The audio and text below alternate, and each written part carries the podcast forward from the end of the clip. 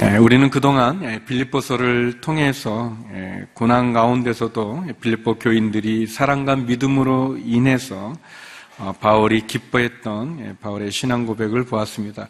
비록 감옥에 갇힌 몸이었지만 믿음을 지키고 항상 기뻐하고 또 디모데와 에바 브로디도를 빌립보에 또 추천하면서 예수님의 겸손에 대한 기이한 말씀 또 목표를 향해서 부르심의 상을 향해 표대를 향해 쫓아가고 달려가자는 그런 바울의 권면도 살펴보았습니다. 이제 오늘은 빌립보스의 마지막 시간으로 바울이 마지막 우리들에게 권면하는 그러한 내용을 살펴보기를 원합니다. 특별히 우리가 만족의 기쁨을 얻기 위해서 우리가 어떤 삶을 살아가야 되는지에 대한 내용입니다. 네 가지로 여러분과 나누고 싶은데요. 만족의 기쁨을 얻기 위한 삶의 첫 번째 삶의 모습은 자족하는 삶이라고 말할 수 있습니다. 우리 10절에서 우리 13절의 말씀을 같이 한번 읽어보겠습니다. 함께 읽겠습니다. 시작. 내가 주 안에서 크게 기뻐하는 것은 여러분이 나를 위해 생각하던 것이 이미 싹이 났기 때문입니다. 이에 대해 여러분이 관심은 있었지만 표현할 기회가 없었습니다. 내가 궁핍함으로 이런 말을 하는 것이 아닙니다. 나는 어떤 처지에 있든지 자족하는 법을 배웠습니다. 나는 궁핍에 처할 줄도 알고 풍부에 처할 줄도 압니다. 나는 배부르든 배고프든 풍족하든 궁핍하든 모든 형편에 처하는 비결을 배웠습니다. 내게 능력 주시는 분 안에서 내가 모든 일을 감당할 수 있습니다. 만족의 기쁨이 우리에게 주어지기 위해서 우리가 살아가야 될 삶의 첫 번째 태도가 있다면 그것은 자족하는 삶입니다. 자족이라는 말은 이렇게 만족, 또는 자기 충족이라는 뜻이죠. 예, 외적인 환경에 구애를 받지 않고 예, 독립적으로 다른 사람의 도움을 받지 않고서도 스스로 일을 해 나갈 수 있는 태도와 또 마음의 자세를 뜻합니다. 예, 바울은 이 자족하는 삶을 어, 우리들에게 이렇게 이야기하면서 어, 한세 가지 정도의 그러한 특징으로 이 자족하는 삶이 우리가 가질 수 있다고 이야기해 줍니다. 먼저 바울은 이 자족하는 삶을 어, 배웠다고 얘기합니다. 자기가 배웠다. 11절과 12절에 보면 두 번이나 자기는 자족하는 삶을 배웠다라고 얘기한다. 다시 말하면 뭐 성격이 좋고 아주 또 성격이 긍정적이고 또 낙천적인 태어날 때부터 유전적으로 받은 그런 성격이라고 얘기하지 않고 그가 수 있다. 그러니까 이제 배울 수 있다. 이렇게 얘기해 주죠. 우리의 마음과 태도와 삶의 자세가 우리가 자족하는 삶을 배움으로 통해서 또 배울 수 있기 때문에 자족할 수 있다. 선택되고 훈련되어질 수 있는 영적인 그런 태도라고 우리에게 이야기하고 있습니다. 자족하는 삶을 다른 말로 한다면 감사하는 삶이라고도 감사하는 태도라고도 말할 수 있습니다. 바울은 비록 감옥 가운데 있었지만 그는 그 상황에 매이지 않고 도리어 감사하고 그리고 기뻐한다고 이야기합니다.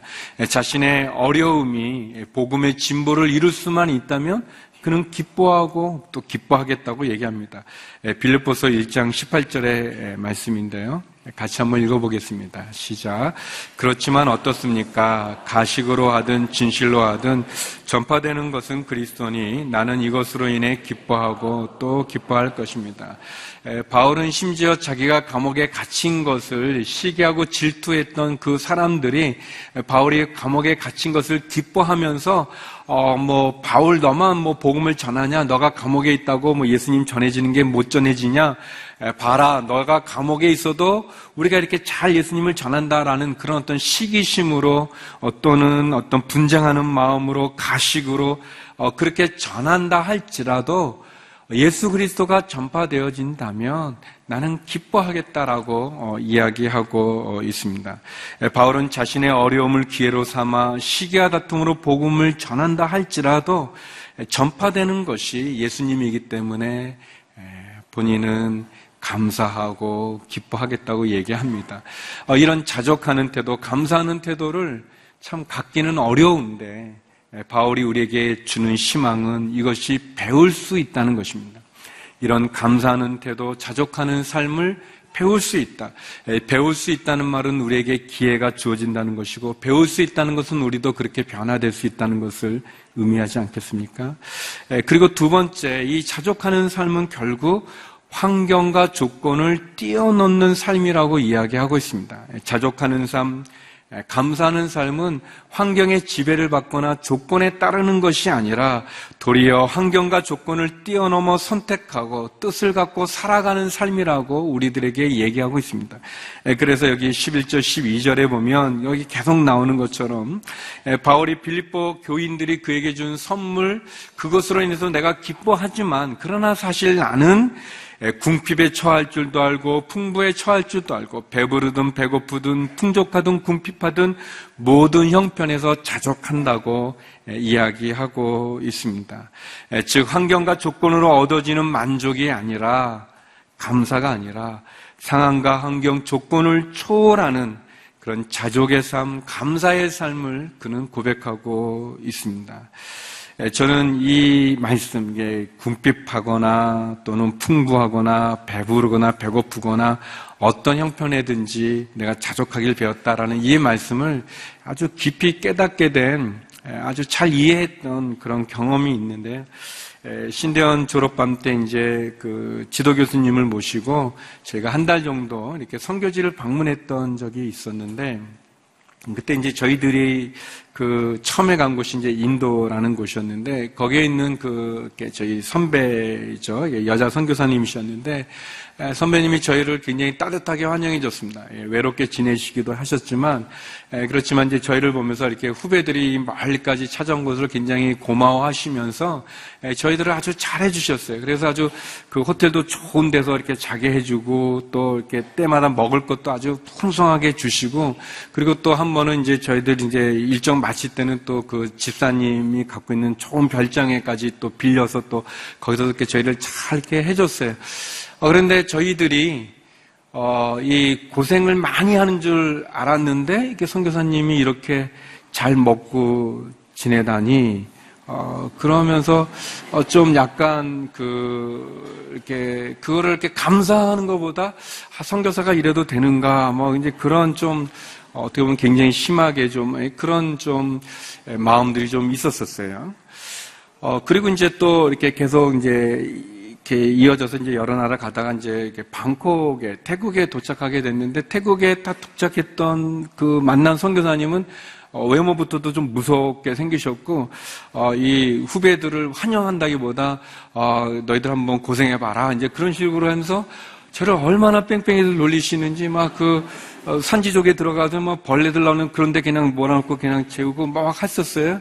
먹는 것도 아주 조금 주고 이렇게 아주 예, 잠자리 너무 불편하고 그런데 이제 또 저희들의 마음 가운데 이게 막 불만이 막 여기를 아니 그래도 선배라고 이렇게 마음대 찾아왔는데 어떻게 우리를 이렇게 하는가 그런데 이제 그 성교가 이제 마치는 쯤에 이제 지도 교수님이 성찬을 하시면서 이 말씀을 읽으시면서 저희들에게 얘기했어요. 너희들은 어떻게 풍족하면 풍족한 대로 또 뭐라고 그러고 어, 잘해주면 잘해준 대로 뭐라 고 그러고 또 어, 훈련한다고 너희들 심하게 해갖고 어렵게 하면 어렵다고 뭐라고 어떻게 너희들은 그럴 수 있느냐 사도 바울을 봐라 그는 풍부에 처하든 빈곤에 처하든 배부르든 배고프든 어떤 상황에 처하든지 예, 자족의 비결을 배웠다라고 얘기하지 않는가라고 했을 때 어, 너무나 잘 이해가 되어졌습니다. 예, 성도 여러분 우리가 건강하고 일이 잘 되고 그리고 형통하고 그리고 뭐 모든 게 넉넉하면 하나님을 잘 믿을 것 같지만 사실 그렇지 않은 때가 더 많이 있죠. 도리어 건강이 나빠지고 또 환경이 어려워지고 상황이 힘들면 더 하나님께 나와 붙잡는 그런 우리의 모습이 있지 않습니까? 사도 바울은 상황과 환경에 따라 내 신앙이 왔다 갔다 하는 그 믿음이 아니라 어떤 상황에서든지 자족할 수 있는 그 길을 배웠다고 얘기합니다. 전도서 7장 14절에 보면 이런 말씀이 있습니다. 같이 한번 읽어보겠습니다. 시작. 잘 되어 갈 때는 기뻐하고 고난의 때는 생각하여라. 이 두 가지 다 하나님께서 만드신 것이다. 이는 사람으로 하여금 그의 미래에 대해 헤아려 알지 못하게 하시려는 것이다. 예, 잘 될 때 기뻐하라. 또 고난이 있을 때는 생각해 보아라. 하나님께서 이 두 가지를 다 우리에게 주었다고 얘기하고 있습니다. 사랑하는 성도 여러분, 환경과 상황에 의해서 우리의 신앙이, 우리의 믿음이 흔들리는 것이 아니라 어떤 상황에서든지 자족할 수 있는 그래서 환경과 상황을 초월하여 하나님 앞에 우리의 온전한 믿음을 갖는 것, 어, 그것이 곧 만족하는 기쁨, 그것이 곧 자족하는 삶이라고 얘기합니다. 그리고 세 번째, 자족하는 그 삶은 예수님께 초점을 맞춤으로 가능하다고 이야기합니다. 특별히 13절에 보면 내게 능력 주시는 분 안에서 내가 모든 일을 감당할 수 있다고 그가 고백하지 않습니까? 근데 이 13절은 종종 우리가 오해하는 구절이기도 합니다. 뭐냐면 내게 능력 주시는 예수님 안에서 내가 모든 것을 할 수 있다는 것이 마치 우리가 슈퍼맨과 같이 불가능한 일이 없는 것처럼 이렇게 비춰지는 그렇게 오해하기도 합니다. 물론 하나님이 우리를 도와주시면 우리 하나님이 함께 해주시면 우리가 못할 일이 없죠. 그렇지만 이 말씀은 우리가 어떤 형편에서든 이 문맥의 내용처럼 우리가 어떤 형편에 어떤 상황에 어떤 환경에 처하든지 예수님이 주시는 그래서 예수님이 그 형편을 뛰어넘는 자족의 능력을 우리가 얻을 수 있다는 것을 말해주고 있습니다. 우리가 예수님에게 초점을 맞추면 환경과 상황을 뛰어넘어 우리가 그 환경 가운데도 자족할 수 있는 능력이 우리에게 있다는 것을 의미합니다. 우리가 환경에 초점을 맞추다 보면 그 환경이 바뀔 때마다 우리가 기뻐하기도 하고 슬퍼하고 낙심하기도 할 것입니다. 마치 우리의 초점이 성공에 맞춰져 있다면, 돈에 맞춰져 있다면, 쾌락에 맞춰져 있다면, 성공할 때나 돈이 많을 때나 또 쾌락이 있을 때는 우리가 기뻐하고 행복해지지만 그러나 실패하거나 돈이 없거나 또 쾌락이 사라지게 되어지면 우리는 불행할 수밖에 없는 우리의 모습이 있습니다. 성도 여러분, 우리는 우리의 초점을 예수 그리스도에게 맞춰야 될 것입니다. 예수님에게 초점을 맞출 때 상황과 환경을 뛰어넘는 자족의 삶, 만족의 삶, 주님이 주시는 그 행복의 삶 가운데 나갈 수 있을 것입니다. 마치 우리가 태양을 바라보면 그림자가 보이지 않는 것과 마찬가지로 예수 그리스도에게 초점을 맞출 때 우리를 향한 하나님의 그 사랑과 우리에게 주시는 그 기쁨, 그 자족의 삶을 우리가 배울 수 있을 것입니다. 두 번째, 오늘 본문은 우리들에게 함께 나누는 삶에 대해서도 이야기합니다. 우리 14절에서 17절의 말씀 같이 한번 읽어보겠습니다. 함께 읽겠습니다. 시작. 여러분이 내 환란에 함께 참여했으니 잘했습니다. 빌립보 사람들이요, 여러분이 알다시피 복음 전파 활동 초기에 내가 마케도니아를 떠날 때 나를 위해 주고받는 일에 동참한 교회는 오직 여러분밖에 없습니다. 내가 데살로니카에 있을 때도 여러분은 한두 번 내가 필요한 것들을 보내 주었습니다. 내가 선물을 구하는 것이 아닙니다. 오직 여러분의 봉사의 열매가 풍성하기를 바랍니다. 바울이 14절에서 빌립보 교회가 바울의 고난과 환란에 참여한 것을 감사해야 하고 칭찬합니다. 이것은 어떤 의미로 바울 개인을 도와준 그것에 감사한다기보다는 바울이 복음을 전하는 그 선교 사역에 빌립보 교회가 동참한 것에 대해서 그가 감사한다고 말할 수 있습니다. 15절, 16절에서 바울은 두 가지를 얘기합니다. 하나는 바울이 복음을 전했던 초기에 그 선교 사역 때 이 바울의 선교 사역에 함께 동참한 교회는 빌립보 교회뿐이 없다는 것. 또 두 번째 대살 노니까에 있을 때도 빌립보 교회가 두 번씩이나 후원했다는 것에 대해서 감사하고 있습니다. 바울은 기본적으로 선교를 할 때 선교 전략 가운데 하나는 자비랑 선교 원칙입니다. 그러니까 다른 사람의 도움을 받지 않고 자기가 스스로 성교비와 성교 활동에 사용되는 비용을 감당하는 그런 자비랑 성교를 원칙으로 삼았습니다. 그래서 어, 왜 그렇게 했냐면 어, 어떤 후원도 받지 않고 예, 복음을 전함으로 인해서 그 복음을 듣는 사람이 예, 은혜로 얻게 되어지는 복음을 분명히 깨닫게 하기 위해서 예, 복음을 듣는 사람들로부터 어떠한 도움도 받지 않고 그런 자비랑으로 선교를 했었습니다. 예, 사도행전 18장 2절 3절에 보면 이런 구절이 있습니다. 제가 읽겠습니다. 그곳에서 그는 아굴라라는 유대 사람을 만났습니다. 그는 본도에서 출생한 사람인데 유대 사람들은 모두 로마를 떠나라는 글라우디오 황제의 칙령 때문에 얼마 전 자기 아내 브리스길라와 함께 이탈리아에서 내려온 것입니다. 바울은 그들을 찾아가 그들과 함께 일하며 지냈습니다. 바들도 그들과 마찬가지로 천막 만드는 일을 했기 때문입니다. 라고 돼 있어요. 그러니까 바울은 그 아굴라 브리스길라 이 부부와 같이 천막 만드는 일을 하면서 그런 선교 사역을 감당했습니다.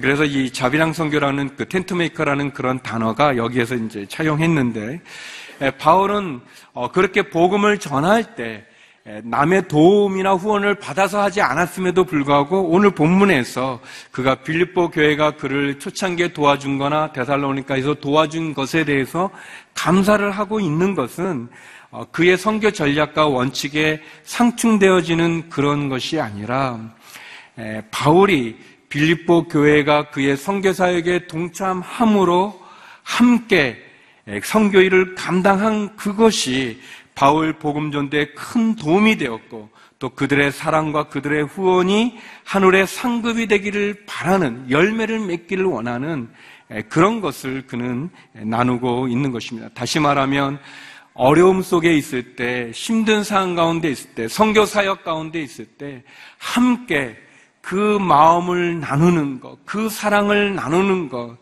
그것을 우리들에게 이야기해 주고 있습니다. 만족의 기쁨은 서로가 서로를 돌아보고 서로가 서로 함께 나눌 때 그 기쁨이 더 커지는 것을 보게 됩니다. 이제 우리가 연말이 되어지면서 엔젤 출이라든지 또 선교사님들에게 보내는 그런 성탄의 선물들이라든지 그런 나눔을 통해서 하나님 앞에 상달되어지는 그런 아름다운 향기로운 제물이 되어질 뿐만 아니라 그러한 성도의 나눔을 통해서 우리가 함께 더 기쁨의 자리 가운데로 나갈 수 있음을 얘기하고 있습니다. 시브리서 10장 24절에 보면 이런 말씀이 있습니다. 우리 같이 한번 읽어보겠습니다. 시작. 또한 우리는 사랑과 선한 일들을 격려하기 위해 서로 돌아봅시다. 예, 이 시브리서 10장의 이 전후 맥락은 종말이 다가올수록 이 세상의 악함으로 말미암아 박해가 심해질수록 믿음을 가진 성도들은 서로 사랑과 선한 일들을 격려하라 그렇게 이야기하고 있습니다. 세 번째, 자족할 수 있는 삶, 함께 나누는 삶과 더불어서 만족의 기쁨을 주는 삶은 기도하는 삶입니다. 우리 18절에서 20절 말씀 같이 한번 읽어보겠습니다. 시작. 지금 나는 모든 것이 풍족하고 넉넉합니다. 여러분에게서 온 에바브로디도를 통해 받은 것으로 인해 풍족하니 이것은 하나님께서 기뻐 받으실 향기로운 제물입니다. 내 하나님께서 그리스도 예수 안에서 영광 가운데 그분의 풍성하심을 따라 여러분의 모든 필요를 채워 주실 것입니다. 하나님 우리의 아버지께 영광이 무궁하시기를 빕니다. 아멘. 예, 바울이 빌립보 교회가 에바 브로디드를 통해서 보낸 사랑의 선물로 자기가 풍족하고 넉넉하다는 사실을 고백하면서 그 선물이 하나님 앞에 향기로운 제물이 되기를 바라고 있습니다. 그러면서 바울이 기도하면서 하나님에 대해서 세 가지를 얘기합니다. 첫 번째는 그 하나님은 풍성하신 하나님이다. 두 번째, 그 하나님은 우리의 모든 필요를 채워주시는 하나님이시다. 그리고 그 하나님은 영광이 무궁하신 하나님이다라고 이야기합니다. 바울은 빌립보 교회가 자기의 선교 사역을 도와줬던 것을 감사하면서 특별히 풍성하신 하나님께서 빌립보 교회 성도들의 모든 필요를 채워 주셔서 그 영광이 무궁하기를 기도하고 있습니다. 바울은 하나님께 기도합니다. 성도 여러분, 기도는 은혜의 통로이고, 기도는 축복과 공급의 통로입니다. 예, 기도는 하나님 앞에 우리의 어려움과 필요를 고백하는 것이고 하나님은 그 기도를 통해서 우리를 축복해 주십니다. 하나님은 모든 것을 우리에게 은혜로 주기를 원하십니다. 예, 그리스도 예수 안에서 그 풍성하심에 따라서 우리의 모든 필요를 채우기를 원한다고 말씀해 주고 계십니다. 예, 성도 여러분, 기도할 때 기적이 일어나고 기도할 때 길이 열립니다. 로마서 8장 32절에 이런 말씀을 사도 바울이 우리에게 얘기하고 있습니다. 같이 한번 읽어보겠습니다. 시작. 자기 아들을 아끼지 않으시고 우리 모두를 위해 내어주신 분께서 어떻게 아들과 함께 모든 것을 우리에게 은혜로 주지 않으시겠습니까? 성대 여러분, 이 말씀, 자기 아들을 아끼지 아니하시고 우리에게 내어주신 그 하나님께서 우리에게 모든 것을 은혜로 주지 않으시겠습니까? 라고 이야기하고 있습니다. 풍성하신 하나님께서 우리의 모든 필요를 채워주시겠다고 말씀하고 있습니다. 하나님은 구하는 자에게 좋은 것으로 응답하시는 분이십니다. 문제는 우리가 구하지 않고 기도하지 않는 거죠. 예수님도 구할 때 얻게 되고 찾을 때 찾게 되고 문을 두드릴 때 문이 열린다고 이야기합니다. 바울은 하나님께서 영광이 무궁하시기를 원하며 무궁하신 그 하나님께서 영광이 무궁하신 그 하나님께서 우리의 모든 쓸 것을 채워 주신다고 이야기합니다. 기도할 때 길이 열리고 기도할 때 기적이 일어나고 그리고 기도할 때 문제가 해결될 것입니다.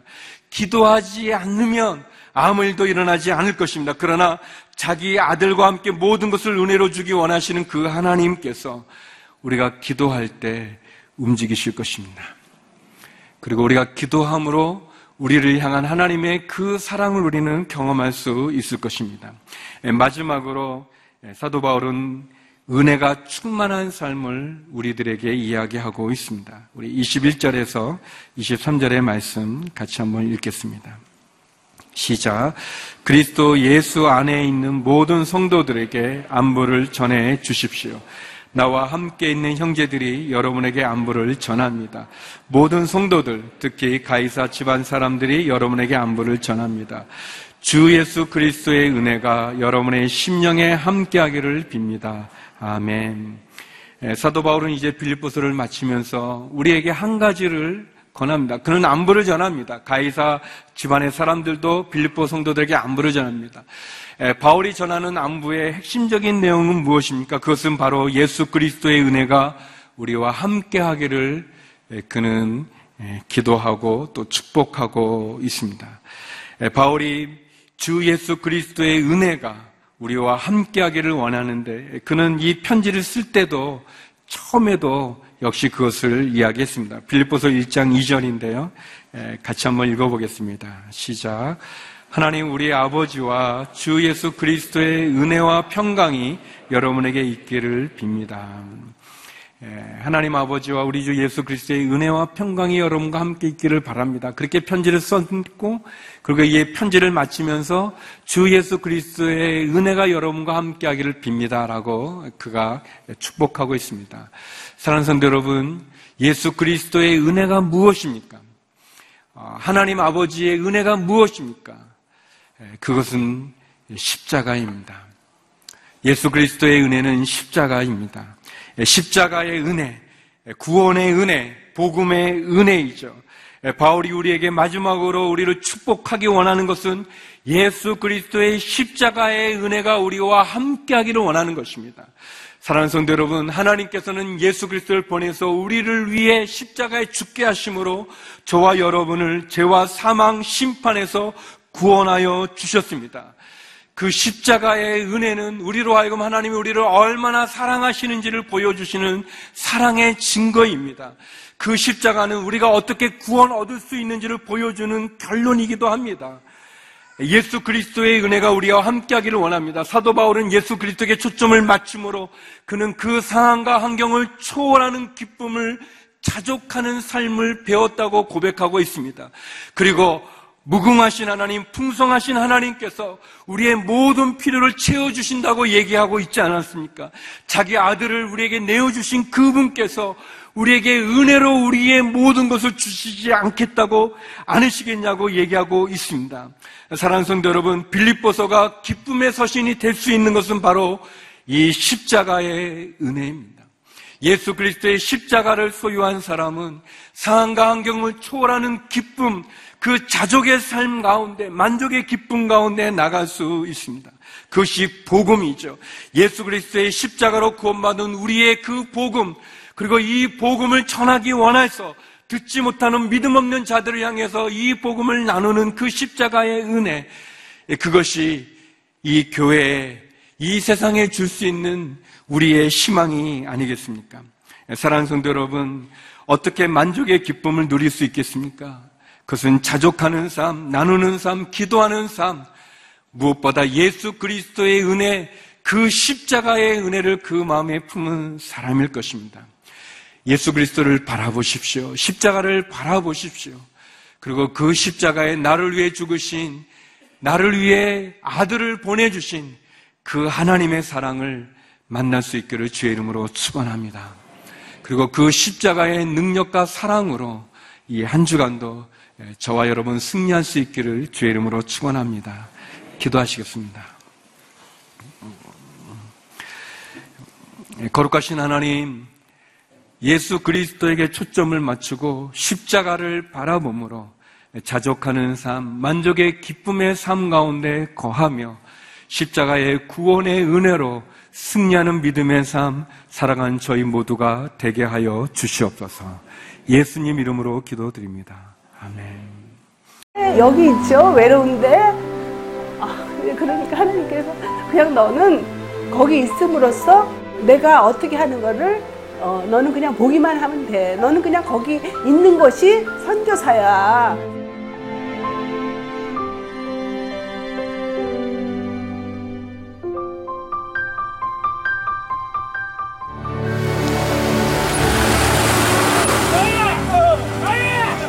육개월을 그냥 손꼽아 기다리면서 이 산골까지 올까 했는데 드림 컴츄르다. 네, 정말 좋았어요.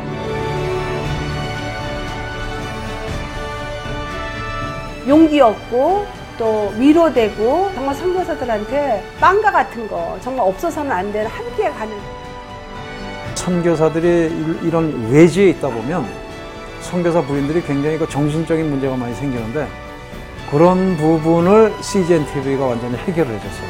이 CGN TV도 사실 크게 저에게 동력자가 돼준 거예요.